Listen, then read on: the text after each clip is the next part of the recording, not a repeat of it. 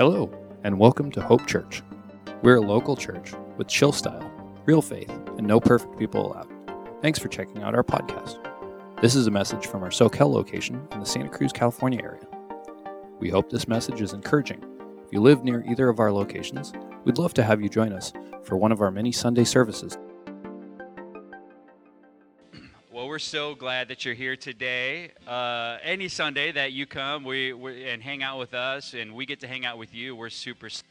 But today, we're especially stoked. We have some special guests are going to be sharing the scriptures with us, opening up the Bible. And if this is your first time to church, um, if you're new to this whole thing, what we're going to do in this next section is we're going to open up the Bible and we're going to we're going to look at some truths that God has for us, and we believe that apply directly to your life. And so today we get to have Matt and Heidi Messner. Now, Matt and Heidi, we've only just met Matt and Heidi, and I love them already. Like, I want them to be my best friends. And, um, and so they're, they're, they're longtime friends of Hope Church and, and Pastor Danny and Jenny. And so we're so stoked to have them here today. So I want to tell you just a little bit about them before they come up, just so you're like, who are these people? You, you know, a little bit of what's happening with them. So they've been married for 32 years. Yeah, they have two daughters. They have a granddaughter. Huh? How many of you are, are grandparents? You're like, yeah, you can, you know, and they have a granddaughter on the way. And so they're in a great, great stage of life. So the hard thing about introducing Matt and Heidi is that they're, it's, it's probably easier for me to tell you what they're not than what they are. So they're like authors, pastors, leaders, coaches, consultants, um, you know, you name it. Uh, they, they just they have so many things that God has allowed them to do. One one quick thing about about Matt, he um, he uh, uh was in the Olympic trials for long distance running in 1996 and in 2000. So he's a surfer too. So you know, gave, we'll give him some props for being a surfer. And um, much more meaningful though, Heidi um, actually started and, and, and still runs a, um, an organization involved in the fight against human trafficking. And so, pastor, leader in her own right, and we're stoked to have them both. So, why don't we welcome Matt and Heidi up? Thanks for coming, you guys.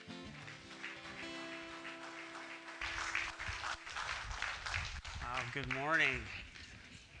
I'll scoot this over a little bit in the middle here. Yeah. Wow, it's, it's oh. so good to be here. Uh oh. And we even practiced that before to make sure that wouldn't happen. oh, you guys are great. Would you just give a hand actually to your team that is back here because they work hard every week. And when they get everything right, no one even knows. But when they get something wrong, everyone turns around and looks at them.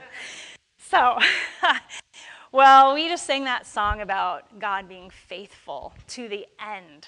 So let me ask you a question. What has been the best season of your life? Think about it for a moment. Was it falling in love? Maybe holding your first child or your first grandchild?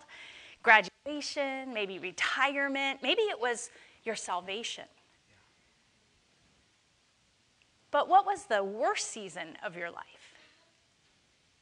that one's harder. have some of those memories. Maybe it was 2020. I think for a lot of people, they're like, yeah, that was it.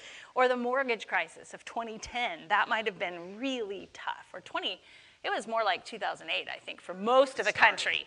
Only Seattle was 2010. well, when our a, a, family member left, like a, a parent, how about that? Or a divorce or a death. Those things can really define our lives. They can define the direction of our life as well. But what truly defines your life?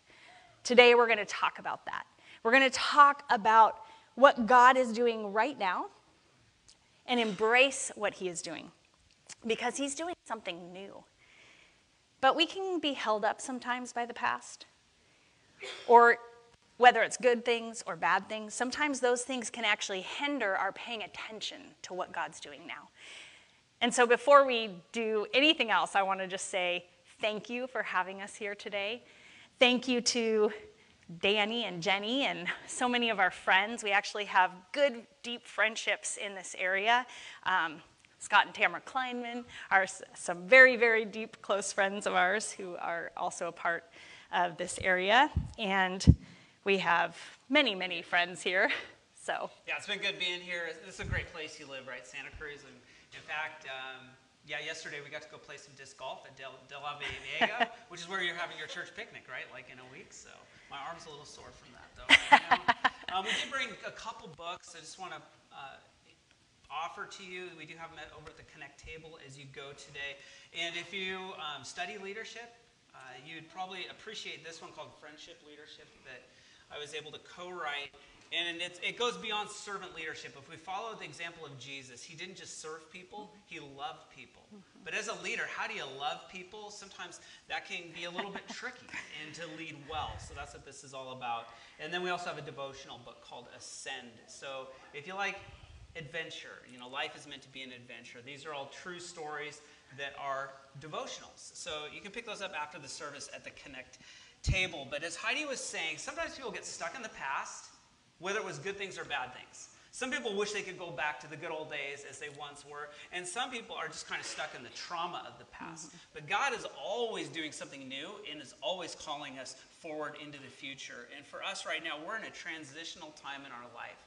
You know, after 12 years in Eureka pastoring a really dynamic church, we loved it. We loved the people. We loved the community. But we know that now we're entering into a new season. With our kids having kids, We've had to let go of that because when you're following the Lord, what He wants is what's most important. In fact, we have a picture, I think, of our one granddaughter. I don't know if they put it up there or if you guys got it, but if you do, there she is. See, she's pretty cute. So she, they live in Seattle. We live in Eureka. That's too far away, so we're going to end up closer to our kids. Well, our resignation from the church in Eureka actually has opportunity as well. It's provided us this opportunity to travel. I oversee churches for Foursquare as a regional pastor. So I oversee churches in Northern California, in Utah, and Nevada. Um, and that has been interesting to do when you're pastoring a church full time. And so it has been great for us to travel to visit each of these churches. Well, not all of them, it's over 50 churches, is a to, to visit. But we visited with all the leaders and get, made connections, and it's just been an amazing season. And when God completes one season of our life, he always has another. He completes a, a, season or an assignment, but he always has another plan for us, another season. But each season always has its challenges as well, doesn't it?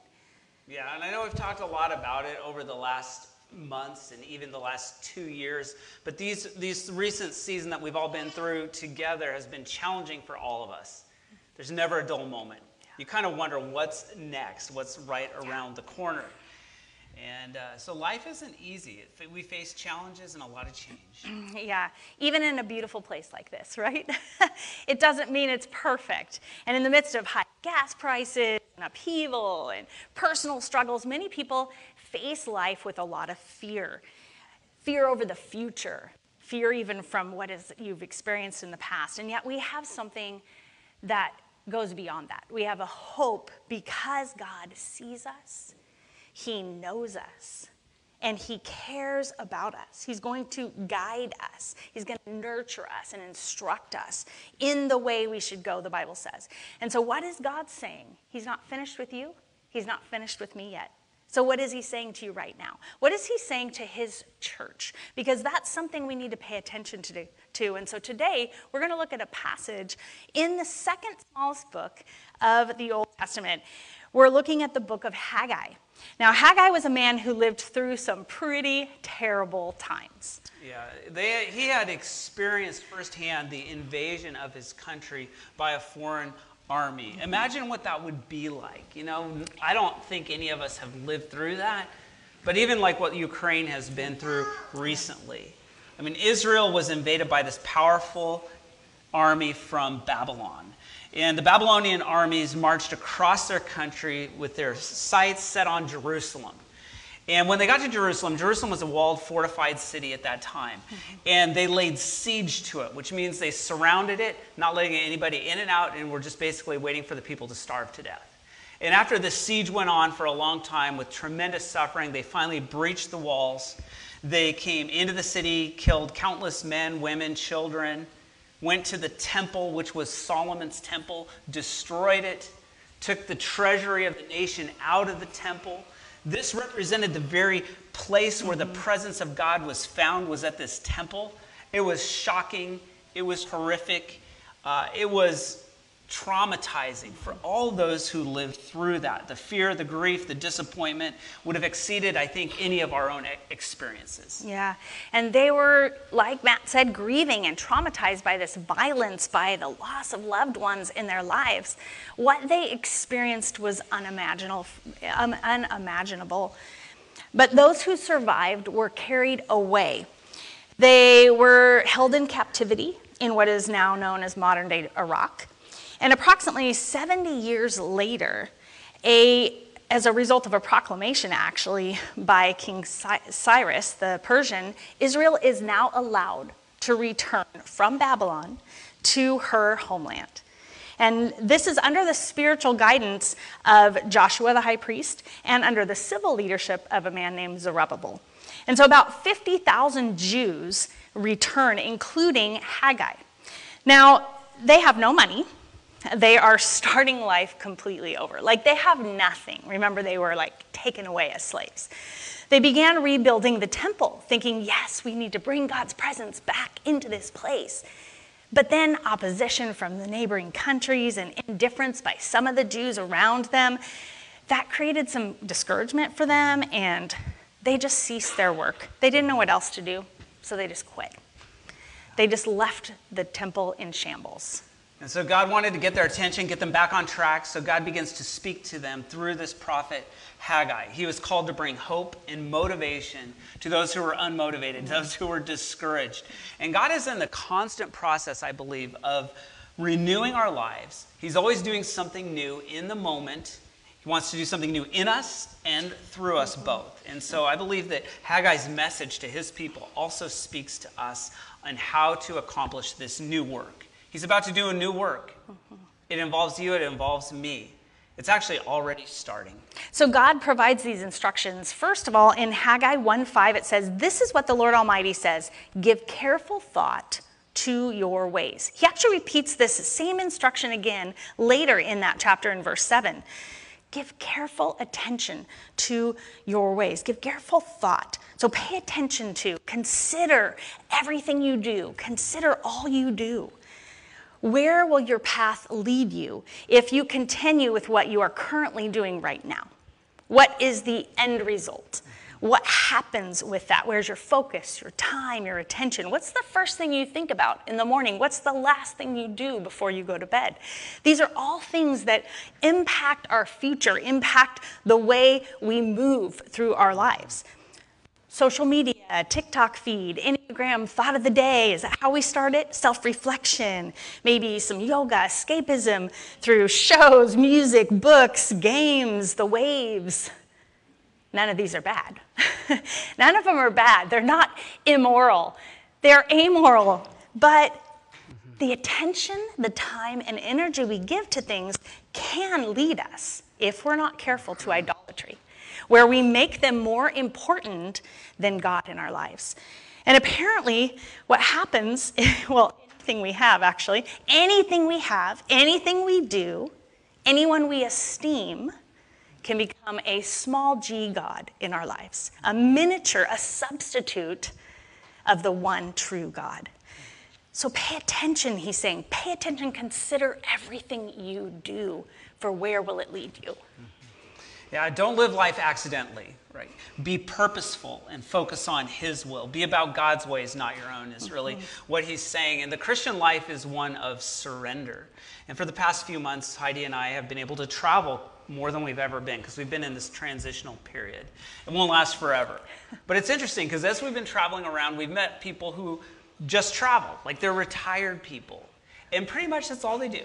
And there have been times in my life where I thought, wouldn't that be fun? Just begin the van life, right? Get the sprinter van, travel around, surf, you know, just live for myself, basically. You know, but that doesn't bring happiness. Yeah. That doesn't bring joy. God has a greater purpose for us. And even though I have a lot of hobbies and really enjoy life, I think the one thing that's helped me be about God's ways, not my own, more than anything else, is understanding that He's not just another thing that I do. Yeah. God's not just one of many things Amen. I do. In fact, He's the center of all that I do. Mm-hmm. And if you can make him the center of those things that you love, Yeah. not just another thing on a long list of priorities, make it take him off the priority list and put him in the center of your life and Mm-hmm. put everything else around him. To me, that's being about God's ways. And then to surrender to him, to hold on to all those Mm-hmm. things very lightly. Yeah.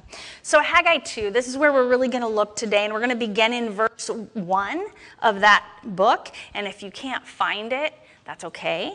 I think it's going to be on the screen for you, but you can find it pretty easy on your app or your phone. If not, maybe you have like one of those tabs on your Bible that you can flip to. but it says this On the 21st day of the seventh month, the word of the Lord came through the prophet Haggai. He said, Speak to Zerubbabel, the governor of Judah, to Joshua, the high priest, and to the remnant of the people. Then here's the key verse Ask them, Who of you is left who saw this house in its former glory? How does it look to you now? Does it not seem to you like nothing? You see, Solomon's temple was one of the great wonders of the world.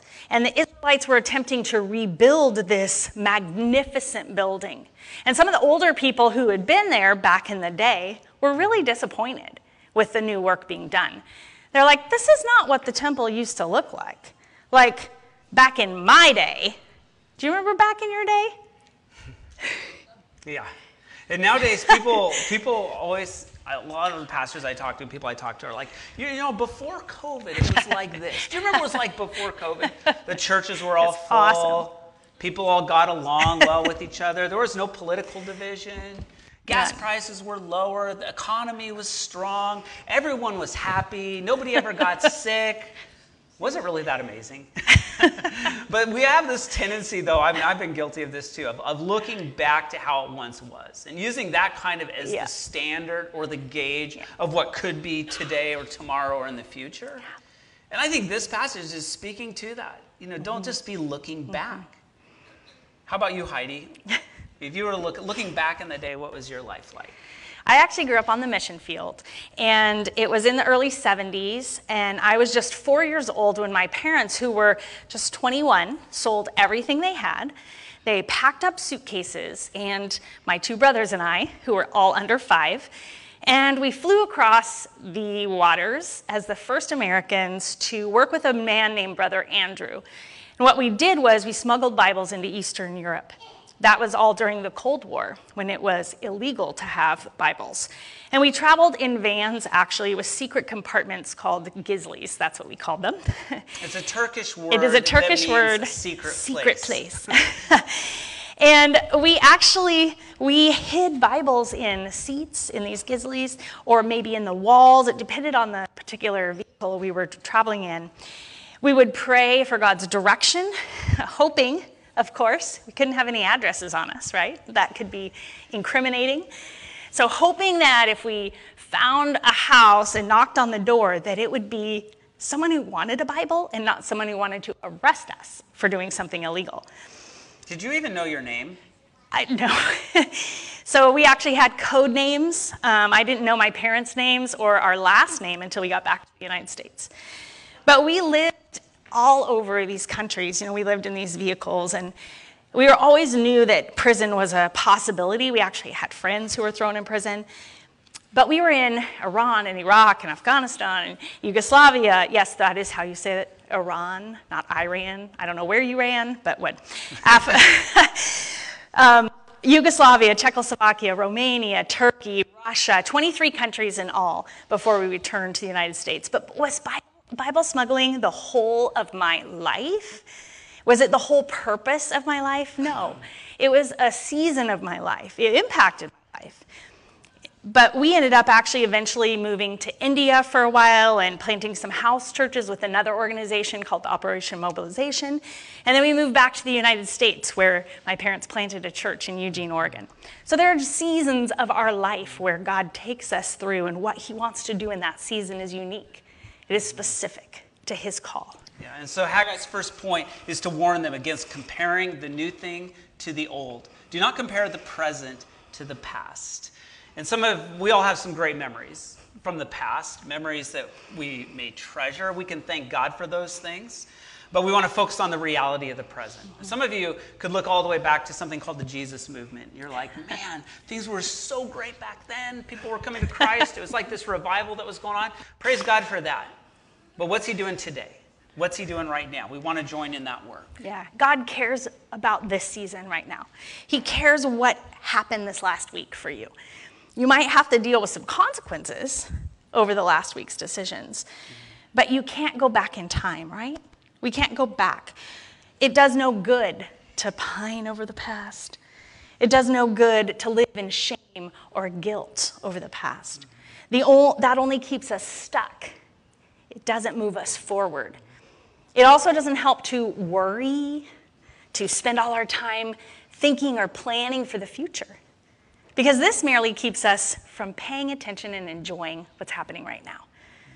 So it's important to pay attention, to be about God's ways, to live in the present today. Mm-hmm. Yeah, and then going on further in verse 4, this is what the Lord is speaking. Be now, but now be strong, Zerubbabel, declares the Lord. Be strong, Joshua, the high priest. Be strong, all you people in the land, declares the Lord, and work, for I am with you, declares the Lord. This is what I covenanted, this is what I promised with you when you came out of Egypt and my spirit remains among you. Do not fear. So he gives them a whole bunch of encouraging words. Mm-hmm. What's God doing right now to strengthen you and to strengthen his church? And he calls out the civic leaders, he calls out the religious leaders, and then he calls out all people. Yeah, and he's, he's giving some specific instructions. So let, let's look at that. The first thing he says is he says, I am with you. That's important first and foremost to recognize I am with you. God is with you. What happens when we actually recognize God is with us? There have been times in my life where I, I questioned that. Yeah. Is God with me? Particularly when I didn't feel his presence. I felt like he had abandoned me. Anyone else ever feel that way? Mm-hmm. Two weeks after I had my second child, we moved from Santa Barbara, California to Coos Bay, Oregon, which is where my husband grew up. And the stress and the changes in the environment and the weather from Santa what, Barbara to Coos Bay. Yeah, quite different. My personal heaven to my personal hell. Just kidding. um, She's not kidding. Not kidding. but the next few years, my health began to deteriorate the new the next few years i experienced all kinds of struggle. And doctors couldn't help and i felt trapped in my body. I felt tortured in my mind and in my thoughts. And i loved jesus but i wondered if he had left me if this place was not really abandoned by god but not just this place but me. And i was depressed. I battled suicidal thoughts Every time I got in a car, I wanted to just like go right off that cliff over there. I think some of you can experience, have experienced that, experience those same things. But the fact of his love, his presence, not the feelings of them, that is what I had to depend on. The fact of his love, not the feelings, not what I was experiencing. And when I began to settle into that fact, I began to rest and trust, to accept. My mental health began to improve. And it led actually to some answers with my physical health and what was happening. He is with me. When we recognize that truth, it is transformational in our lives. Yeah, and I think that's really important what you said. We, we have to recognize God for who He is, not for what we're feeling.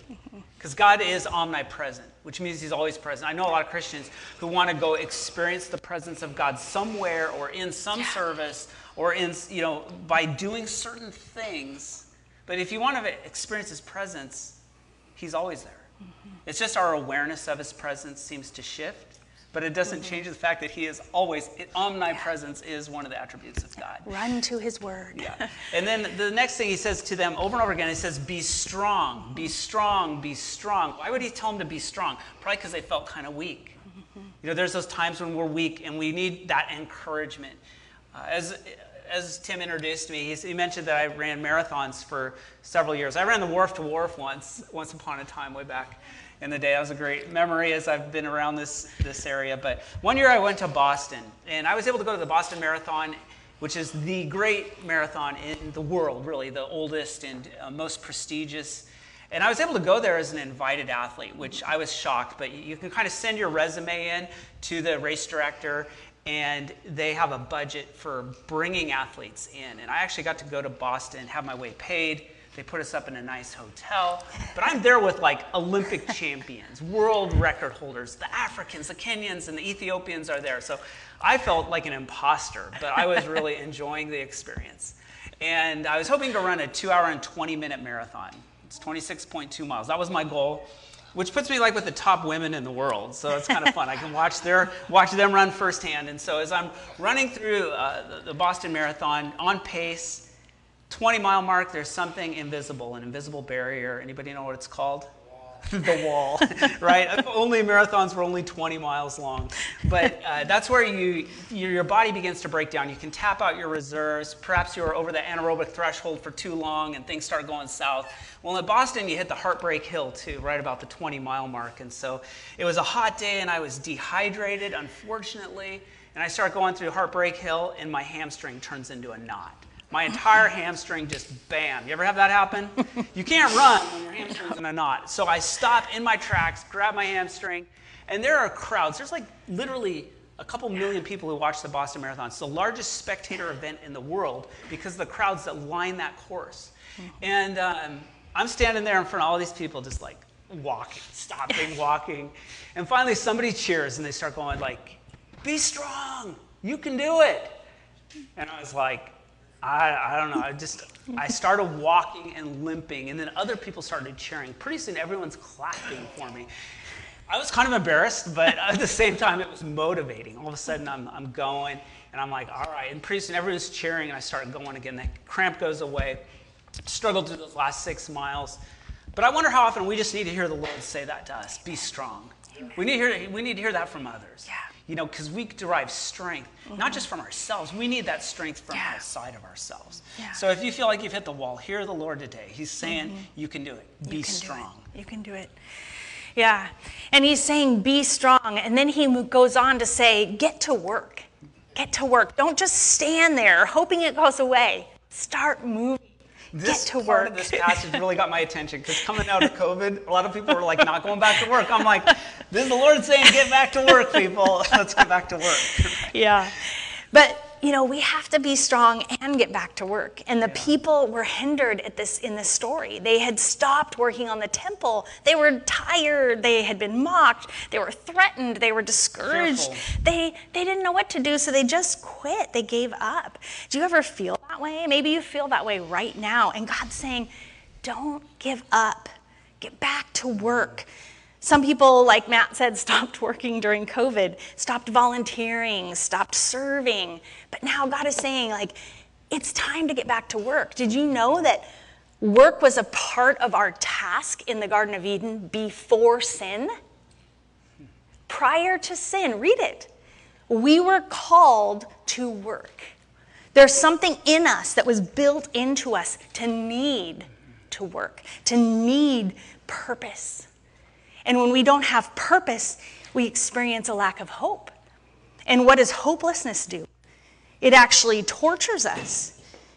It leads to anxiety and depression, divorce, suicide, homelessness. Hopelessness leads to these things. But didn't, you know, don't they have it all? Like they have everything. They have their country back. They have all these things. Whatever we say, we can come up with these ideas, but the reality is they lacked hope. They lacked purpose. Meaningful activity fills you up, and our lives begin to improve when we have meaningful purpose. How does that play out in your life, in your marriage, as a single person, as an employee, as a boss, as a student? The Bible says if you don't know what to do, the very foundation of everything is love. How are you loving God and how are you loving the people around you?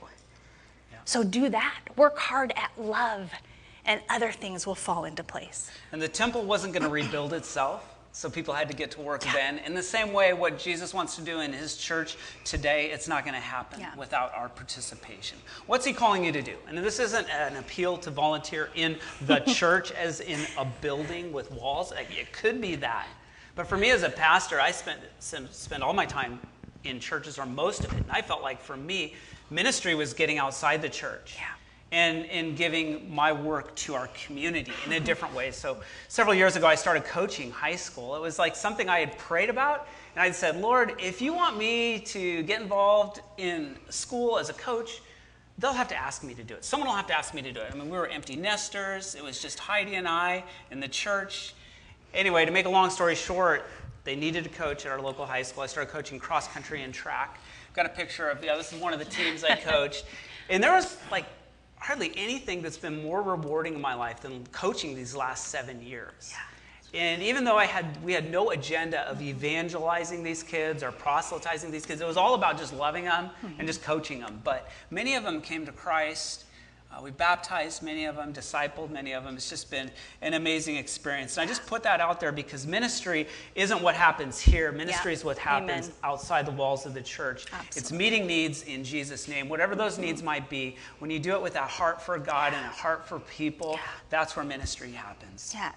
And we don't do ministry alone because the Bible says that my spirit remains within you, right? That's what he says here. My spirit remains within you. Recognize the Holy Spirit. We are called to do what Jesus did, doing things in his name, to see lives transformed, to impact eternity. How can we do that without submission to the power of the Holy Spirit? I mean, how we can't do that in our own works. We can try, we can attempt, and we'll get worn out and tired and burned out. But when we do it, when we submit to that power of the Holy Spirit in our lives, that very power that raised Jesus from the dead is in you, is in me. And we can live in that confidence as we move into that truth, as we live in that truth in our world. And that is powerful. That changes the world around us and the world in the future for Yeah. our eternity. And he says in here, again, tells the people, do not fear. They say that the, the phrase do not fear is in the Bible 365 times. Mm-hmm. Now, I've never literally counted it myself, but the, the thought is, is that it's there for every day. We need to hear the Lord say, do Yeah. not fear. And it comes up here over and over again. Perfect love casts Mm-hmm. out fear. So just hear that. You know, sometimes when, when the Lord says, do not fear, I don't think it's a denial of that emotion, but it's a challenge to work through it, Yeah. to keep going forward even when you feel it. Well, let's go to where this passage concludes, mm-hmm. verses 6 through 9. The Lord says, In a little while, and this is what's so exciting. This is what the Lord's trying to get them towards. In a little while, I will once more shake the heavens and the earth, the sea and the dry land. I'm going to shake all the nations, and what is desired by all nations will come, and I will fill this house with glory, says the Lord Almighty. The silver is mine, the gold is mine, declares the Lord Almighty. And the glory of this present house, this one that people were criticizing, this one that people weren't impressed by, the Lord says, the glory of this present house will be greater than the glory of the former house. Yeah. And in this place I will grant peace, declares the Lord Almighty. He's saying, here's what you can expect.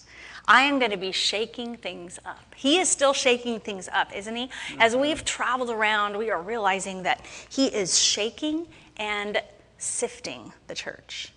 He's shaking and sifting the church. And who is going to remain?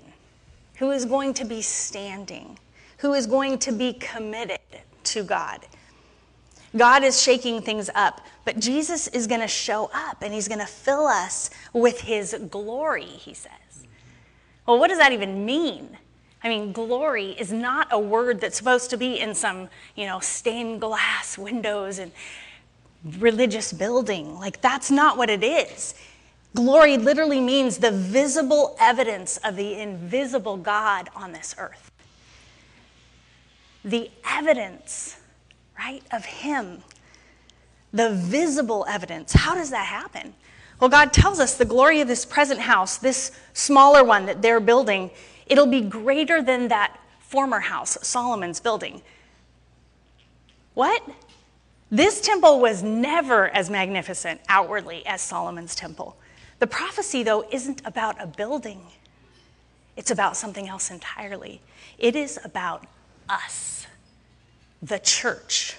2 Corinthians 3:18 says, "And we all who with unveiled faces contemplate the Lord's glory are being transformed into his image with ever increasing glory, which comes from the Lord who is the Spirit."